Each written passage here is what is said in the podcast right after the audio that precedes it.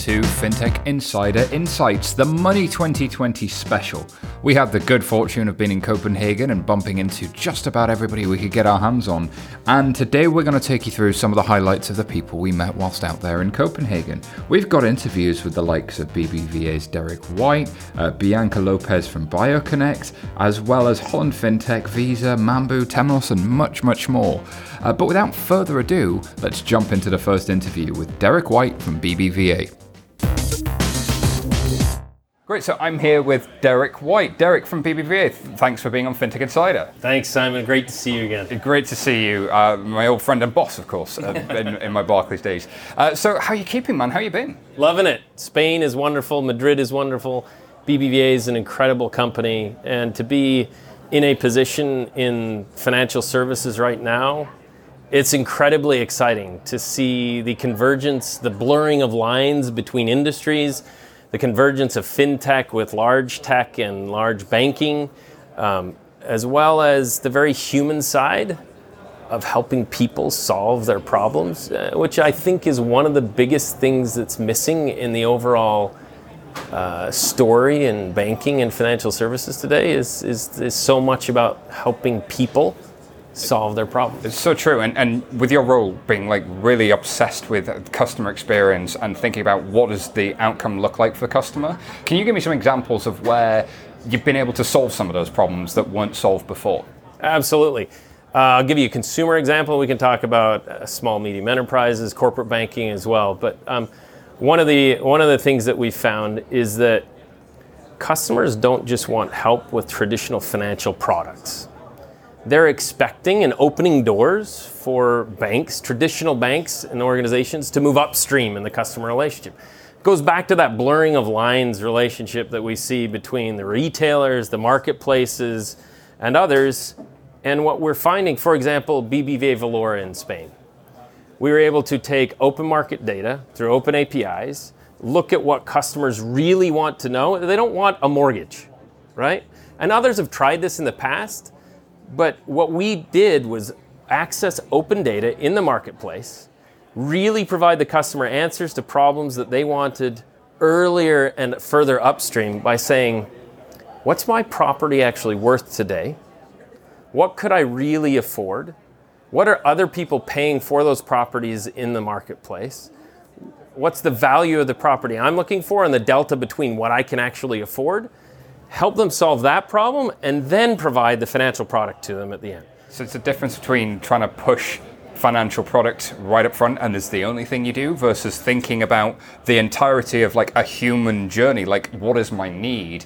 Uh, our co-founder jason often talks about open banking isn't about banking and it's not about technology. It's about these end-to-end journeys and really thinking through right so where does somebody start thinking about buying a house? What are the problems they're trying to solve? Absolutely. Yeah, you know so much of the last couple of years we've talked about the world shifting from closed systems to open systems, closed marketplaces, closed intellectual property to open property, open marketplaces, open networks, right? So much of what you've done looking at the blockchain is the great is one of the greatest examples of that. And we see that absolutely manifesting in the customer relationship as well, right? Customers have historically had almost one-to-one relationships with any institution or organization. And that ties through to their banking relationship. But what we're finding as well is that customers are wanting more of that open relationship with their institution. They want to trust someone to help them with their money. They're willing to open up more of their life, to share their data, to share their experiences, and are just waiting for someone to help them with things other than financial services and products. And I think there's something nice about the humility and the option to give to a customer that, hey, um, you can have your data from us somewhere else, and you can take the data from somewhere else and give it to us. And that two way street is, really nice. Um, that it's not just you have to use our products in our channels all the time, but actually, when you open that up, it becomes a lot. Clearer. Absolutely. And that's, that's exactly why we've created Open Platform. Our Open Platform, live first in Spain. We've got some uh, trials in Turkey and in the United States as well. But we have eight APIs that we've opened up that are allowing customers to not just access anonymized data so the companies can actually, you know, as we move from the consumer into the company side of things, we're allowing companies to actually access data, the very rich market level data and micro market data to help them target customers in a way that we're able to package up where customers are spending, what they're doing, and help businesses help their customers in other ways. In, in additionally, we, ver- we want to be very neutral on the products that we offer to our customers. So we're opening up our products and services to provide our customers the best solutions. And what's beautiful about it is that it requires us to up our game because we've got to make sure that we're providing our customers the best products and services available out there. Just like our mobile ba- banking application has been rated the best in Europe, but that's a mobile banking application. What we're also seeing is in our open banking platform, our customers are developers.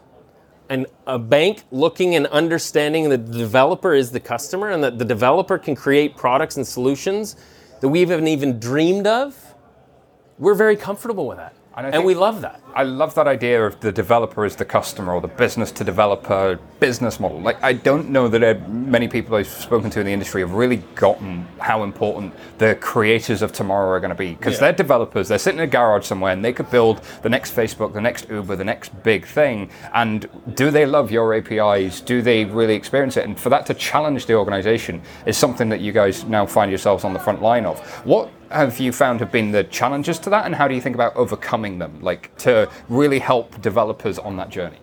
Well, the great thing is that everybody, everybody knows what an API is now, or at least they know those three letters that are an API. The question is, do they understand a one-legged, two-legged, three-legged API, and what's the business model around a two-legged versus a three-legged API, and how do you create solutions that can actually help customers in that way?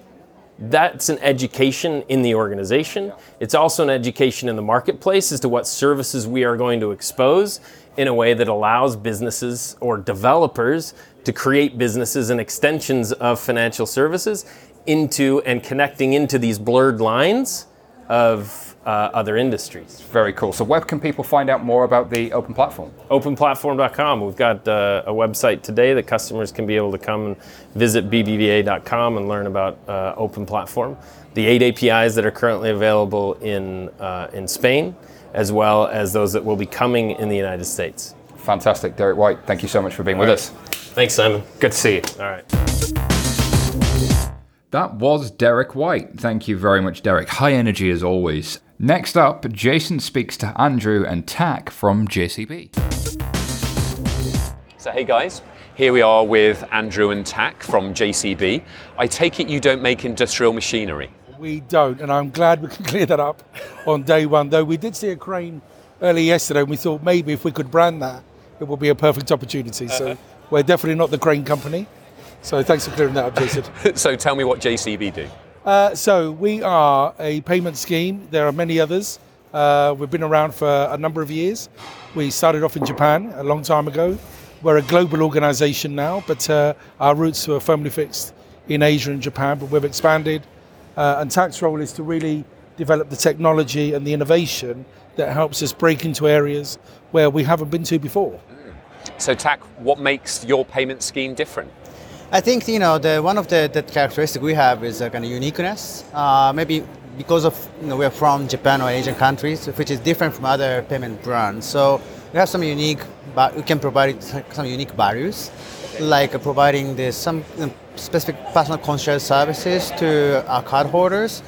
In terms of technology, it's totally different, but we're also open and flexible in terms of providing the technology to our stakeholders. So that's I think something we can specifically know. So, I guess to be specific, if I was a, a potential customer, how would you know that I'm the right fit for you and you're the right fit for me? What am I selling or what am I, where am I taking payments? So I guess if you're a merchant, uh, one thing you should be aware of is that you know we have over 100 million, 106 million card members. So there's an opportunity for you to engage with those 106 million uh, members. We have over 30 odd million merchants that accept today. So as a merchant, you definitely want to be part of the JCB family. Uh, and it's a growing base. We're seeing our base grow in the Middle East, in Russia, and in Europe, where we're really looking at this conference as our rebirth. So I'm, I'm tagging it as JCB 2.0. So this is JCB's here. We're ready to roll. We're ready to rock, and we're looking for new opportunities. So are you the right fit? If you're a merchant, absolutely, because we know our cardholders and members will travel, they spend well whilst they travel, and they're very loyal. We have card members who have been with us 30, 40 years, and uh, we're hoping to increase that base as well. So I guess it's it must be quite hard with the oligopoly of Visa, Mastercard. You know, is there space for a for a, a, a not a new scheme, but an, a, a, scheme that's coming into this part of the market? My view is the, the other schemes all do great things. Uh, we admire each other, but our war is on cash. What we're really trying to do is look at the 70% of the world that still pays in cash, and how can we how can we get around that? How can we give card members, merchants, safe and secure way to pay? especially when they travel. You know, the days of travelers' checks and checks are long gone. So we're giving people a, a, just a much safer way to pay. So there's space, but it's the way we do things, not just what we do. As Tac said, we're unique in many ways. So, so tell me how you're unique. How well, is it that you one, do One things? of the great things that we have is our is our live concierge service. So, you know, if you arrive in one of our countries, let's say France, we have a group of people in an office ready to serve you as a card member We'll do everything from book a hotel, give you a massage with a massage chair, help you find the restaurant that you need. And often these, these plazas were set up for language issues as well, as people travel from some parts of the world and perhaps didn't feel comfortable. But as we move into the digital age, or we have moved into the digital age, we're finding ways where we can make that not just a face to face experience, but with Tac's help, we'll make it so it's mobile, when you land, there'll be some information about, you know, offers for card members, where you can spend, and the, the things that we can do for you as a card member that maybe the other schemes can't do. Mm, that, that sort of human touch in a digital world is something that comes across quite a lot, I think, in some of the, the talks. Uh, I guess that uh, who issues JCB cards? I think you know the many banks or card company in Japan issue card JCB cards today. And also, we expand, having expanding the you know the uh, card issuing outside Japan. So China, Taiwan, Korea, and all most of the Southeast Asian major you know, uh, banks already issued you know started issuing JCB cards. So that's that's the kind of our partners today. Right. Uh, and one of our latest ventures is in Russia. So Russia. in Russia, we've we've issued about three four hundred thousand cards already, uh, in partnership with uh, local brands there, and we'll look to expand that as well. Similarly, in the Middle East, and here in Europe, we have some issuing, but our ambition is to, to change that strategy and uh, work on issuing within Europe as well. We've just been talking to the CEO of uh, PayU. Uh, that does, you know, uh, that connects him with something like 260 different payment schemes and uh, mechanisms. It seems like quite a, a, growing market and quite a market where people in different territories are starting to now expand into other territories. Do you see 260 schemes surviving, or how? Where does the future look? What does the future look like? Jason, it's a great question, and I look at if you look around the hall today, there are names that many of us have never heard of. Will they be here next year? Quite possibly, but I think what is exciting is that barriers to entry have been removed. So we're seeing startups, we're seeing fintech companies that are coming up with great innovative ideas. They need to monetize those. They need some help and experience from the established brands. Yeah. And we're great to work with in that sense. And in fact, just this week we've signed two new agreements, one with iSignthis, one with MoneyNetting. And these are people, PSPs, that we probably wouldn't have spoken to a few years ago, but we're moving in that direction because they get us to market quicker. So it's a, it's a great win-win-win for the card members, for us, and for the other PSPs as well. So yeah, I think there is space, but it's finding the right partner that wants to work with you and has similar attributes as well.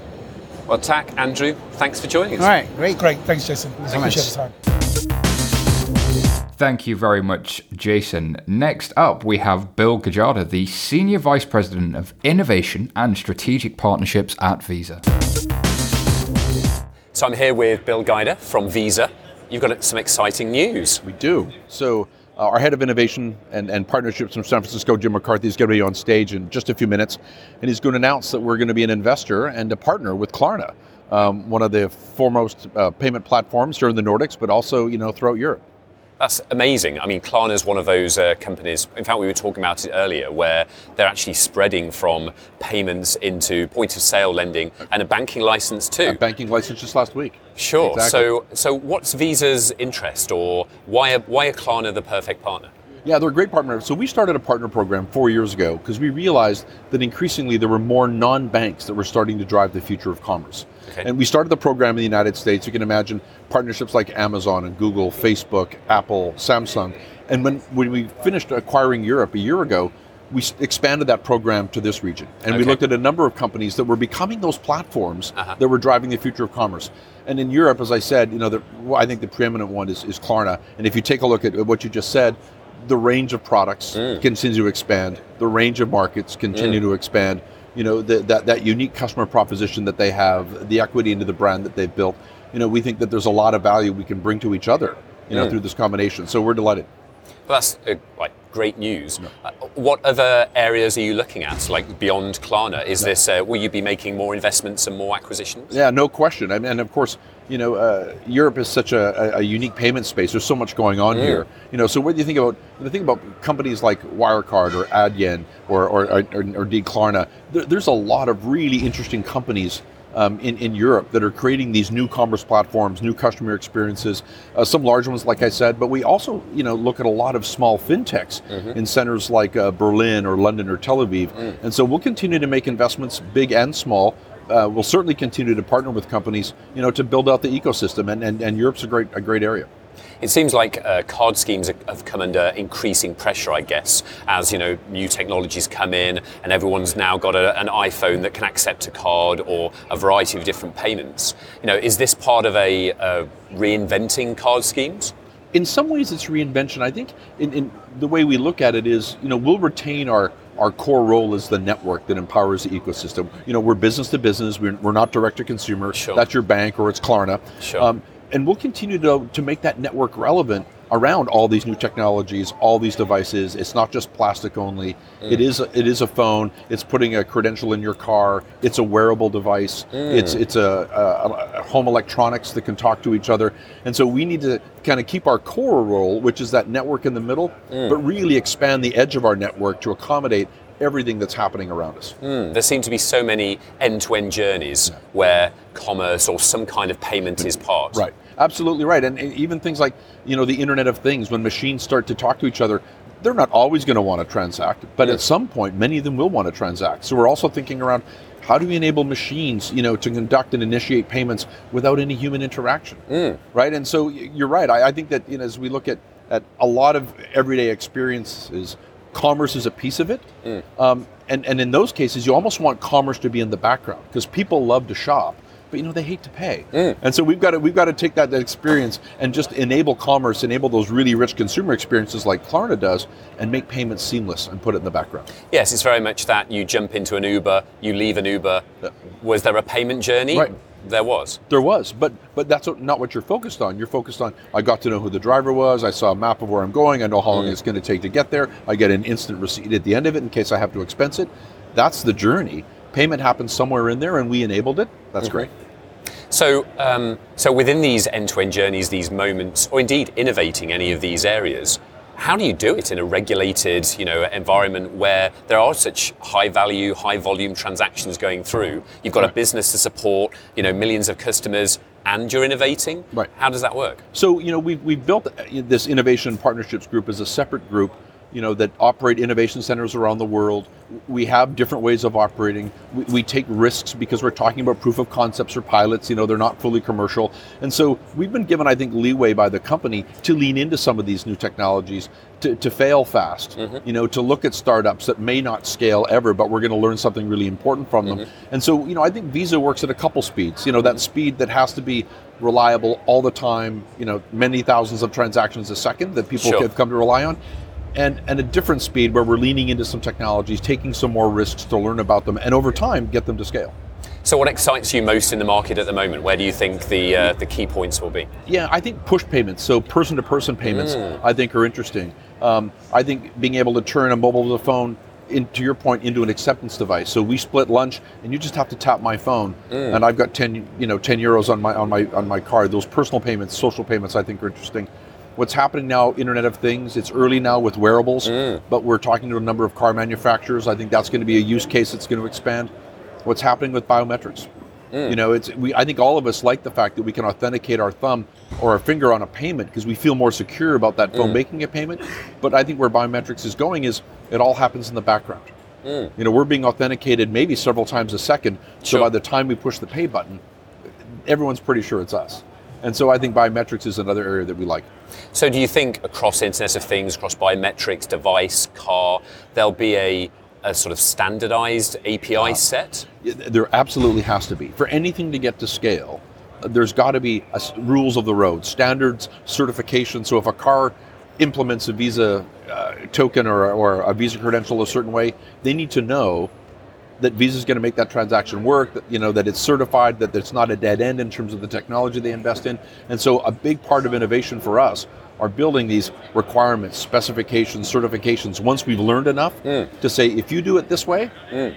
We'll certify it. That's a good transaction. So I think standards still play a very big role. So where are we in that cycle at the moment? Because quite often we see, you know, actually is not a great time to implement standards when you don't know much about it. Right. You have to get out, you experiment. Exactly right. So, as an example, we started Visa Ready with NFC devices because there weren't enough manufacturers, there weren't enough terminals, and we developed Visa Ready so that every manufacturer didn't have to get certified 600 times by every bank or right. So we started with that.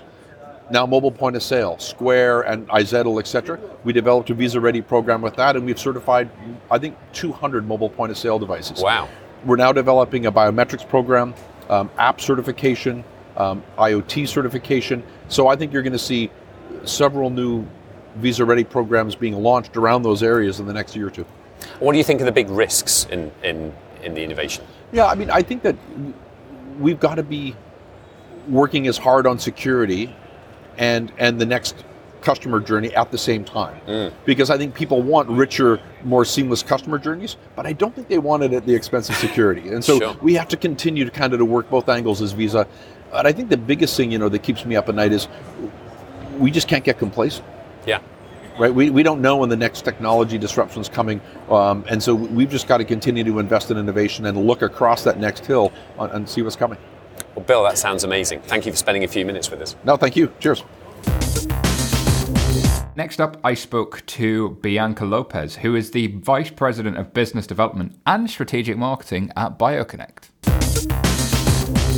Great, so we're here at Money 2020 and I'm joined by Bianca Lopes from BioConnect. Thank you so much for being with us. Thanks for having me. Uh, been a long time friend of the show, uh, first time on the show. We feel like the beautiful thing has finally happened. You've, you've managed to join us. Uh, So tell us about you, tell us about BioConnect, tell us what you do.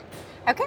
Um, so I'm uh, one of the owners and I run product and marketing and business development for BioConnect. I got a fancy new title, Chief Identity Officer, which apparently I'm not allowed to like make it into CIO because otherwise they're going to think I'm People are going to confuse it with innovation officer. or information officer. Yeah, That there's some in banks. So, yeah, BioConnect. Uh, we've been around for eight years. We, I like to say, in the most simplistic form, that we build technology that builds the last mile between human and all this cool stuff that other people are building right, okay. by using biometrics. Cool. So talk me through a use case. How does somebody come across BioConnect? Who's the customer? What are they using it for? Totally. So we span in a wide variety of use cases. So we really started the company by allowing you to get rid of these fobs and cards and keys that we all use to get into large buildings. And that was really born out of like security. So a need for someone to know, did Simon walk into that building? Because if that building is a data center, maybe it really matters who's walking in and who's walking out. And instead of you using what we call your suspect identity, why don't you use yourself? So we use biometrics in order to allow the systems to know is Simon walking in, Simon walking out. You see our technology in like airports and those kind of things. And what we've progressed, where I'm very fortunate as my role, is to bring us into financial services. So a simple way of thinking about it is, you know, you can use your voice. And we've heard a lot about, finally, some of the keynotes in Money 2020 talking about voice as a way of authentication. Yes. Why would you use a password to log in? Why do you need a credential that's actually not you? So a way that BioConnect can be used is inside of a bank's app, as an example. That's really interesting because we did some uh, FinTech Insider news a couple of weeks ago where somebody was talking about the fact that it's possible to hack certain types of biometrics if you're really, really, really, really clever. And people never compare it to what was there before. They only say, ah, it's Totally. They're like, oh, you can totally hack into the biometric, but no one's talking about the fact that like three billion credentials were compromised last year. yeah, three And- billion credentials were compromised last year. That's one heck of a stat. And like, there is a study done in the U.S. that 10 million, uh, 10 million people, 10 million users of diver- diverse like online credentials, and how many common passwords. So out of the 10 million, 80% of those people were using the 10 same combinations of what a password is. So it's password backwards, one, two, three, four, five, six, seven, like those kind of things. And people never compare to those hacks because that's just not newsworthy, I guess. Yeah, well, if, if there's really terrible things happening with that all the time, then it's not new that that's happening. But there's a reporter that finds a way to hack something that's actually quite hard to hack, and then that makes news. And people get this uh, distorted sense of what's secure and what's not secure, and they don't trust the new technology. So, how do you help people trust that you're using their biometrics? Does that mean you're like uh, spying on them, or Not at all. So let's talk about that because it's like the main reason why people I think think that you're storing their face, their finger, or listening into their voice or capturing all this stuff. It's actually because the industry started in after majority after 9/11.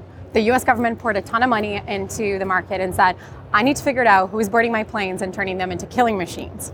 So I'm going to actually store people's faces. The difference is today's technology. All the market leaders you see today, they're not storing your face; they're storing a template.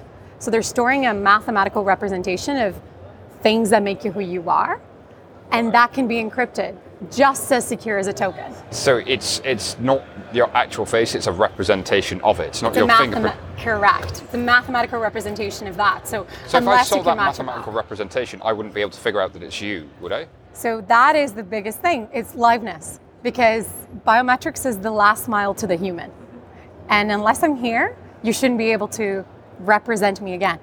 So unless you find that token, which is why it's so important that you talk about liveness detection or spoofing capability. If you just have something that looks like you and you can hack into that, then you can represent Simon again. So we've seen a number of examples where people are able to take a photo of somebody and log in using their face, using the photograph. So this is what you mean by liveness. That's one of the basic myths of biometrics is where is the liveness and the human interacting with it. So how do you uh, how do you start to overcome that, and how do you give people comfort that uh, it is live and you are constantly kind of moving forward on the making sure that that person is really there?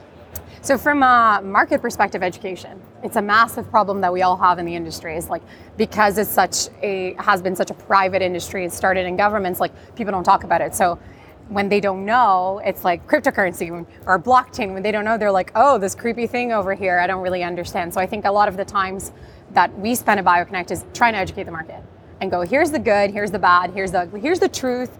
Shortfalls. Every technology will have shortfalls. So I think it's educating that, and and then it's just really good cryptography. What is the tokenization system that you're using? What is the encryption that you're using? So when a biometric, as an example, is stored on the server, could you be using homomorphic encryption in order to move that template around without decrypting it, without leaving more holes for someone to like go steal Well, because it? what what do I need to know? I need to know that that is you. I don't need to know that. Uh, that is definitely you as an individual. Just I'm answering the question: Is this person the person I think it is? So if I can answer the question: Is this person the person I think it is? Then I can move forward. I don't need to know necessarily that it's you as an individual. I think okay, so so I would disagree with that because I would say you actually it, it depends, and that's the biggest thing that I have a problem with. Like, what I get really jazzed up about what I do is, to me, identity is who you are, but that's context based. Right. So Maybe if I trust you, I'm going to give. How much of me am I giving for how much am I getting? Okay, so So it's not maybe static, right? It's like an attribute thing. So, do I need to know that you're over 21 so you can buy alcohol? Yes, I do. Do I need to know your exact date of birth? Maybe not. Maybe not. But today, what people don't understand is that they think, oh, biometrics, my whole privacy is gone. They forget to understand that their privacy is actually gone when you scroll down and go accept terms and conditions without reading, or you use an OAuth and you bring your other credentials. Maybe that service provider, your convenience trumps security. When you logged in with Facebook, you gave access to a whole bunch of stuff you didn't realize you were giving access to. Totally. And most people don't read that, right? Most people don't understand. Actually, if you read the fine print, maybe that thing is telling you they can post for you or follow and unfollow people for you. And maybe you're going, actually, your value is not worth my reputation. And my identity and my login is my reputation. I, and I think what Dave Birch has been talking about for quite some time in this subject, I mean, good friend of the show, the idea of a reputation economy is so important in, in the social sphere and in, in, this economy. What is more important than your reputation? And for somebody to have access to that cheaply is, is quite dangerous. It's terrifying. And when you think about the fact that the major problem with credentials, yes, everyone can relate that, like, I don't want another username and another password, which is why things like LastPass have, have done really well in storing that. But I think the main problem that people are not talking about is actually, I need to be able to decide how much do I give for how much am I getting. So trust and reputation matters if you can quantify or find a way, right? Airbnb rates people. So you you have a shared economy way of rating that person's identity of how much they decided to share about their place. So how do you do that in a financial services system? Well, that's a really interesting question. How do you do that in a financial services system? I think you need to start by the fact that most companies, and which is why I'm such a big fan of the show, you look at banks historically, they've purchased technology in silos. They've bought some SVP over here bought a CRM solution or an IAM solution, and then someone else bought another one over here.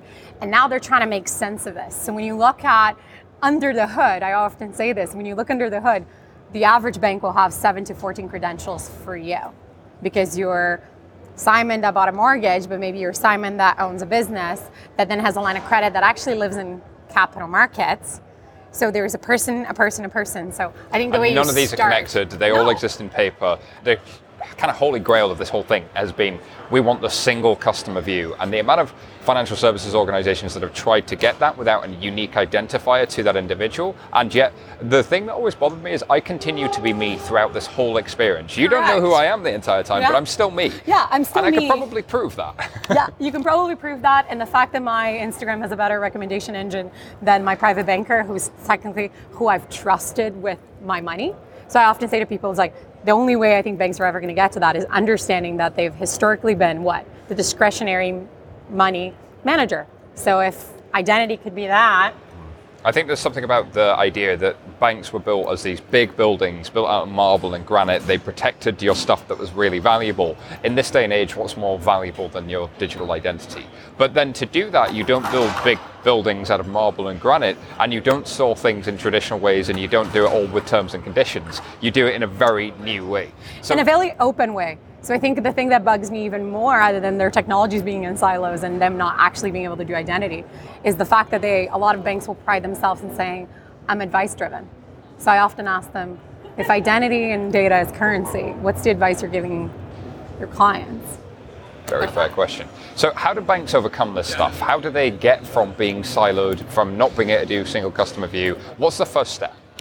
Ah, I'm not a fintech insider and an expert, but I would say that there, I've seen two ways. I'll tell you what I've seen in the market. I've seen banks try to say, okay, maybe if I figured out identity over here, and every time I re authenticate, I can start aggregating the data back to these silos that it lives in. So every time Bianca does use my service again, maybe I can pull that data and say, this Bianca over here is actually using this product. And then I've heard, and I'm a big believer of just create a net new thing understand if you're either putting a power bar, and our solution often is, is put identity and a centric from a technology stack perspective, and then open your APIs and build a bank and build services and understand you're not going to be able to do it all on your own, which we've all seen in every area of banking. Yeah, you can't do it all yourselves, but there's some great people out there that can help. If people want to find more about BioConnect and yourself, where do they go? Twitter, I think. Yeah, just BioConnect and, and my name. Fantastic. Bianca, thank you very much thank for being on the show. Thank you so much, Simon. Thank you very much, Bianca. Okay, we've got to take a short ad break and we're back in just one moment. The Financial Times guides you through complex issues. In divisive times, don't settle for black and white. When you need the full perspective, turn to FT.com. Become a subscriber today. Search for FT subscription. Critical mass. That's what turns the smallest ventures into life changing forces. Reach critical mass by joining Temenos Open Marketplace for fintechs, opening up access to 2,000 of the world's largest financial institutions. Don't just take our word for it. Temenos Marketplace has just won Reader's Choice Best Emerging Innovative Technology Product and Service at the 2016 Banking Technology Awards. Join Temenos now. We make the money go round. Let's be honest, most digital banking experiences just aren't that amazing. Learn how more than 180 banks worldwide, including Barclays, Deutsche Bank, and BBVA, innovate faster with Strands as their trusted fintech partner. To find out more, visit strands.com today. Thank you very much to our sponsors. Next up, I spoke to Aaron Phethean, the Marketplace Director at Temenos. Fantastic. I'm here with Aaron from Temenos. How are you, sir? Oh, super. Thank you for asking. Good, good. You having a good show at Money 2020? Oh, it's massive. Uh, you- anyone who's been here knows it's just uh, crazy, but uh, yeah, very, very good. Good, glad to hear it. So, uh, you're looking after, I believe, the uh, Temenos Open Marketplace, but tell me uh, a little bit about uh, Temenos first. Yeah, sure. So Temenos, as you probably know, is the largest core banking software vendor in the world. Absolutely massive company, you know, 4,000 people. In software, that's a pretty big milestone. You, know, you get to a certain size, but you know, it's in a lot of banks, 700 banks. So yeah, it's a pretty big company. And then this uh, open marketplace piece, tell us more about it. We have the ads running on uh, FinTech Insider, as you know, um, but give me a bit more than uh, just opening up access. Like, what, is, what, does it, what does that mean for a FinTech, and, and what does it mean for banks? I guess the nice thing is I'm a techie, so I've worked for Temenos for 10 years. Uh, I started as a software engineer. Of uh, you know, we're one of the key designers of our integration platforms, our application frameworks. So I kind of know the tech really well. And uh, one of the main motivations about the marketplace is that I saw lots of vendors pitching products that fundamentally the banks never saw. So what I wanted to try and do first of all is have a platform where they could see and experience and touch the software and quickly evaluate. So you're not, not waste your time looking at something that's not going to be suitable. Just get past that. So you can, as an engineer, get a feel for will this product fly? Can the core system that the bank's using do this thing? Is that is that kind of the core concept? Yeah, I mean, it's, it's more than just the engineers, I suppose. You've got lots of sort of moving parts to get a product live. Um, you got the kind of the developers need to you know, test it and make sure it works and integrate it. But then you've got the people who need to assess it, check that it's the right solution. So you need to do demos and show them the sort of functionality. And then you also got the vendor selection, you've got the kind of due diligence part of it. So there's all these sort of problems in that whole spectrum of I want a product, but I don't know what it is and, and getting it live. So yeah, I want to solve those problems like end to end. Interesting. So can you give me an example of somebody who's worked with you on the fintech side before and, and what they might have done? Yeah, I mean, what's kind of interesting is the way we've structured the marketplace is we've attracted a very wide spectrum. So Thomson Reuters is an example. You wouldn't exactly think of them as a fintech, but a massive company there in the marketplace with some data analytics type widgets, right down to kind of robo advisors and kind of meet investors, a platform that drives um, you know investments for personal investors, and, and always everyone in the middle. Lots of security products. You know, you got uh, you know, biometrics, uh, FacePhi, uh, you know, kind of facial recognition type product. So you've got these this very wide spectrum of people who do automation, people who do apps, and you know, it's across the whole value chain really. Of, of what bank Very, very cool. And so, uh, when you look at that from a um, bank's perspective, what are, what are the benefits to them of, of this marketplace? Yeah, I think primarily it's accelerating that process. One of the, one of the sort of uh, favourite stories I have is that if you're a small company trying to sell to a bank, you could be two years and 20 meetings before you get live. That's if you survive that long. And for a bank, it's exactly the same problem. They don't want to wait two years to get a solution implemented, so they want to accelerate that whole process and they want to get through the So it's almost like a sandbox for people to see what could integrate into this core system and how might it look and how might it work to give people confidence that this is a, a good idea, bad idea, and it, it even maybe even allows people to disqualify things that they hadn't thought of, or that they did think was good, but turns out to be not that good. No, absolutely. In fact, I I think it's probably one of the most valuable parts. You know, iterate fast. And it's you know, interesting you say the sandbox. We hear about the regulatory sandboxes, you know, in the UK and Singapore, and, you know, lots of other locations now starting to offer these sandboxes. That's how we start working with the providers. We give them a sandbox. Here's our system. Integrate with it. And in the early days, we thought that was you know, purely for the providers to integrate. As it turns out, the banks want that too, to see it and touch it and get hands on in a completely non production way, just to do the assessment and do it faster. So, what's been the, the biggest challenge so far? Has it been getting people to just look at it? Has it been getting people on the platform? Has it been maybe getting from that next step after the platform? Where, where do you see the challenge and, and where do you see growth of the platform coming from? Yeah, I mean, I think the way you describe it, all platform challenges. Basically, every platform challenge is the challenge that we've had, and it's nice to have been there. Probably before platforms were cool. You know, we're only pretty young, but two years in the game already gives us a little jump on, on establishing the platform. And uh, in the early days, we thought well, you need to attract both sides. So we thought we could attract the banks, but we didn't know whether we could attract the fintechs. In our very first conference, there were 150 fintechs wanting to join the marketplace. Right, right, that's not a problem so much. But now, actually speaking to the banks, starting to work with them, you're trying to solve that next problem. Because although we have the relationships, we don't necessarily have the relationships with the people who assess software. And, and so building up both those sides, now starting to make it work, it's, uh, it's been a good challenge. It's going deeper into the organization and helping them understand that, hey, you don't have to go through a, a multi year product cycle to get something live that a customer might not want. You can test something for a lot less uh, upfront cost. And, and yeah, not doing failure is a great business case. Yeah, exactly. I think that makes complete sense. So, Aaron, where can people find out more about Temenos and the open marketplace? So it's quite simple marketplace.temenos.com. You can see all the products listed from 45 companies at the moment, adding about two a week at the moment. So keep checking back. You know, Temenos.com, the source of what Temenos, who Temenos is and, and what we do. But definitely you can go on there and get fulfillment. You can see these products, you can see demos, you can apply for trials. You know, you can you can. So you heard it. Go round to the website and um, and uh, make money. Totally. Cool. Thank you. Thanks very much. Thank you. Thank you very much, Aaron. That is indeed what makes the money go round, it seems.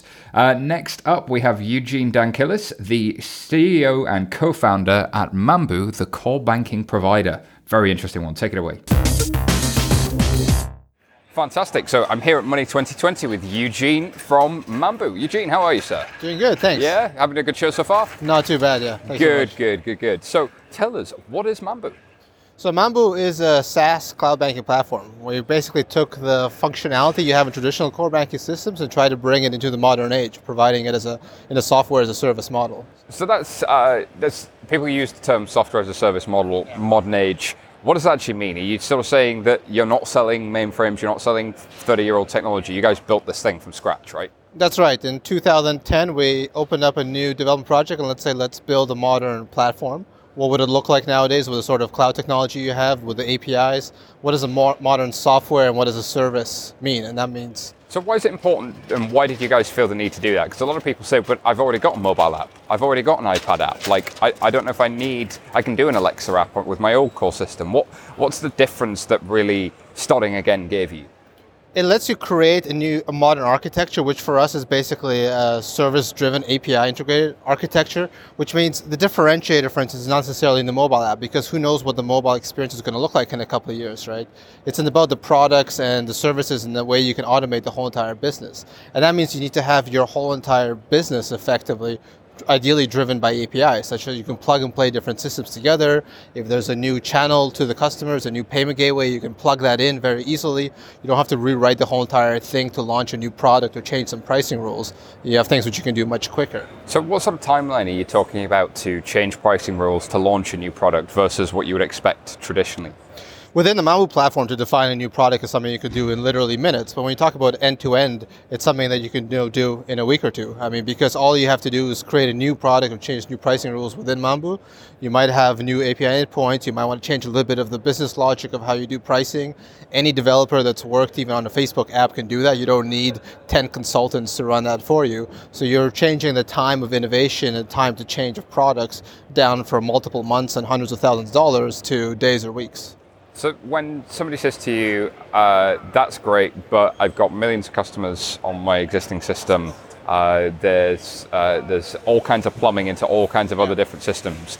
What do you say to that? How do you what do you, how do you sell them the, the benefits of moving away from that tried and trusted and true system that they know hasn't fallen over that often in the last 20 years?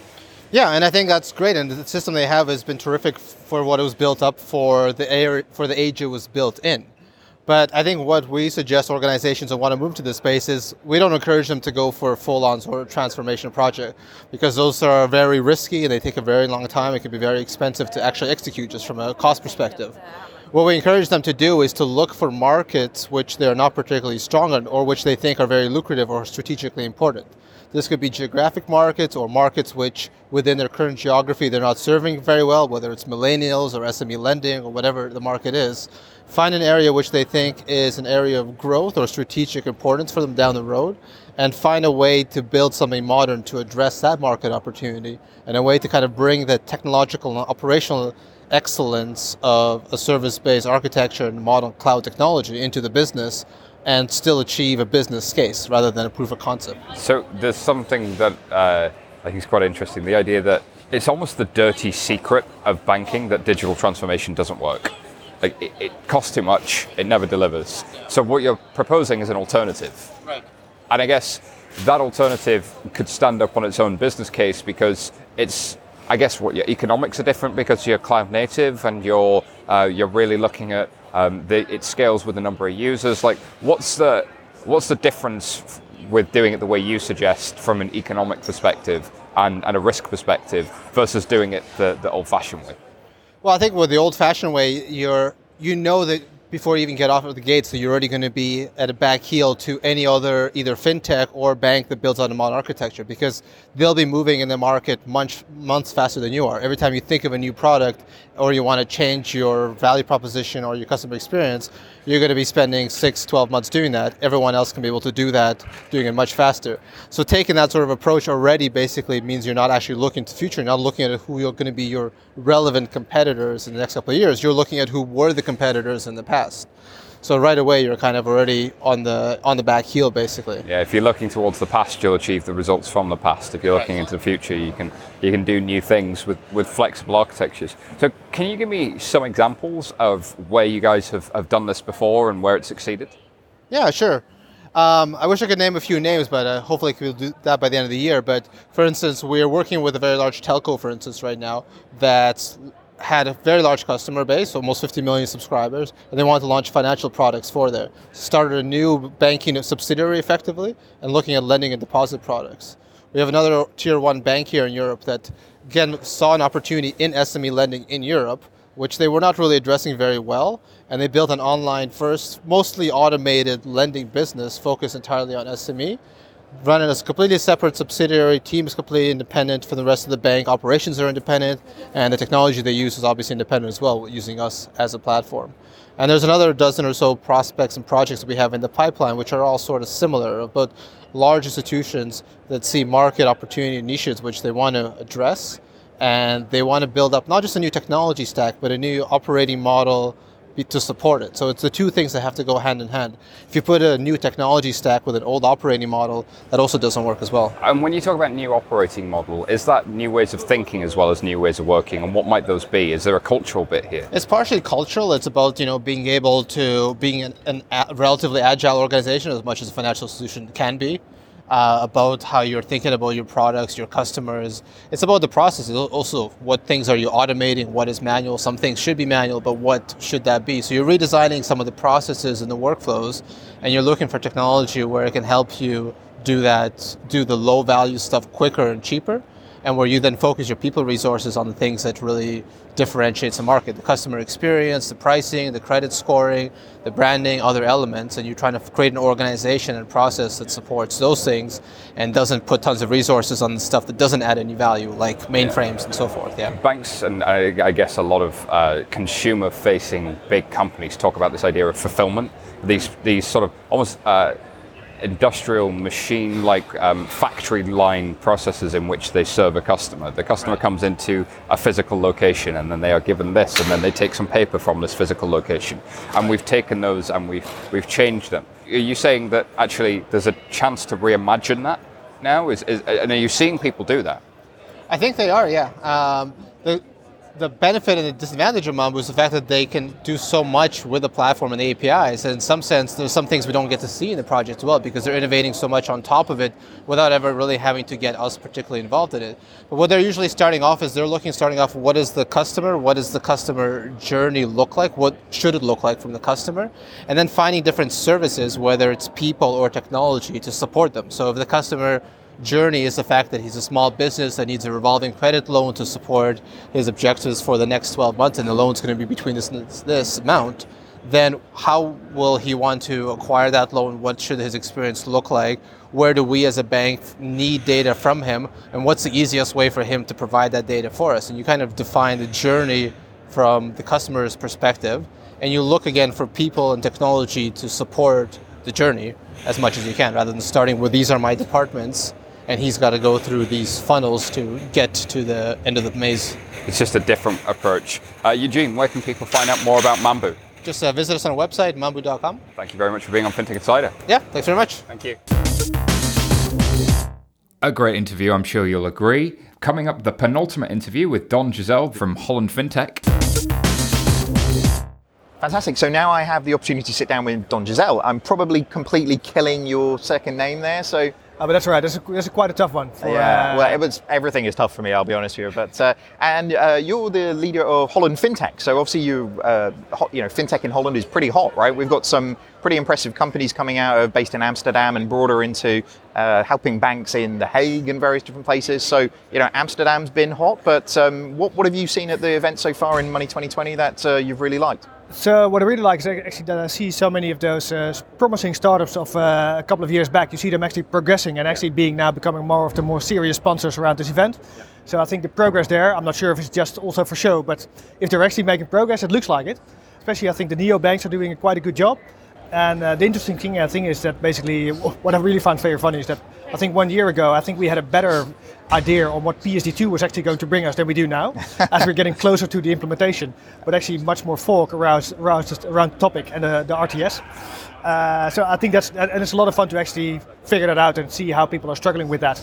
Uh, while at the same time, it's of course also a big opportunity for uh, a lot of organizations. Yeah. yeah, I love the speculation around PSD2. Everybody gets very excited and then very nervous, and then there's this sort of uh, sort of collection of fear kind of coming, isn't there? I think particularly from the banks, but uh, there's lots of people here who are seeing it as a massive opportunity, though. So, but I uh, think it is. But you need to get it. You need to get it out of the compliance department. Otherwise, uh, it will keep just being approached from fear perspective. Indeed. So the, the I guess the, the big news, you know, obviously other than all the company announcements that have been happening here at Money 2020 is uh, obviously next year it's going to be over in Amsterdam, In Amsterdam, which um, exactly. you know Yeah. I, I say to everybody is like literally if I could convince my wife to move anywhere, it would be to Amsterdam. Like uh, a Schiphol Airport, but just beautiful place to be. So how, how did it come around that Money 2020 is going to Amsterdam then? So I, th- I think if you actually look into, uh, so you see that basically it's becoming too big for the venue that it currently has. Yep. Uh, you see that sort of uh, infrastructurally, uh, Copenhagen is struggling with this uh, size of, uh, of event. Yeah. Uh, and so basically, if you scavenge around Europe, then I think you just find a couple of places where you could actually fit in a 10,000 people kind of event. Uh, and if you then actually also look into some of the nicer places, I think you only come up with the top three or so where you need to go. And I think there, so we've, we've, we've been working with Money 2020 Europe for over two years now. So we already were in a close relationship. Uh, we did a lot of roadshow events in advance of the European show that they do. And so we, we feel that we're kindred spirits in that sense. So that I think really helped to see that they, they are fully aware of the fact that they could get on the ground support from us.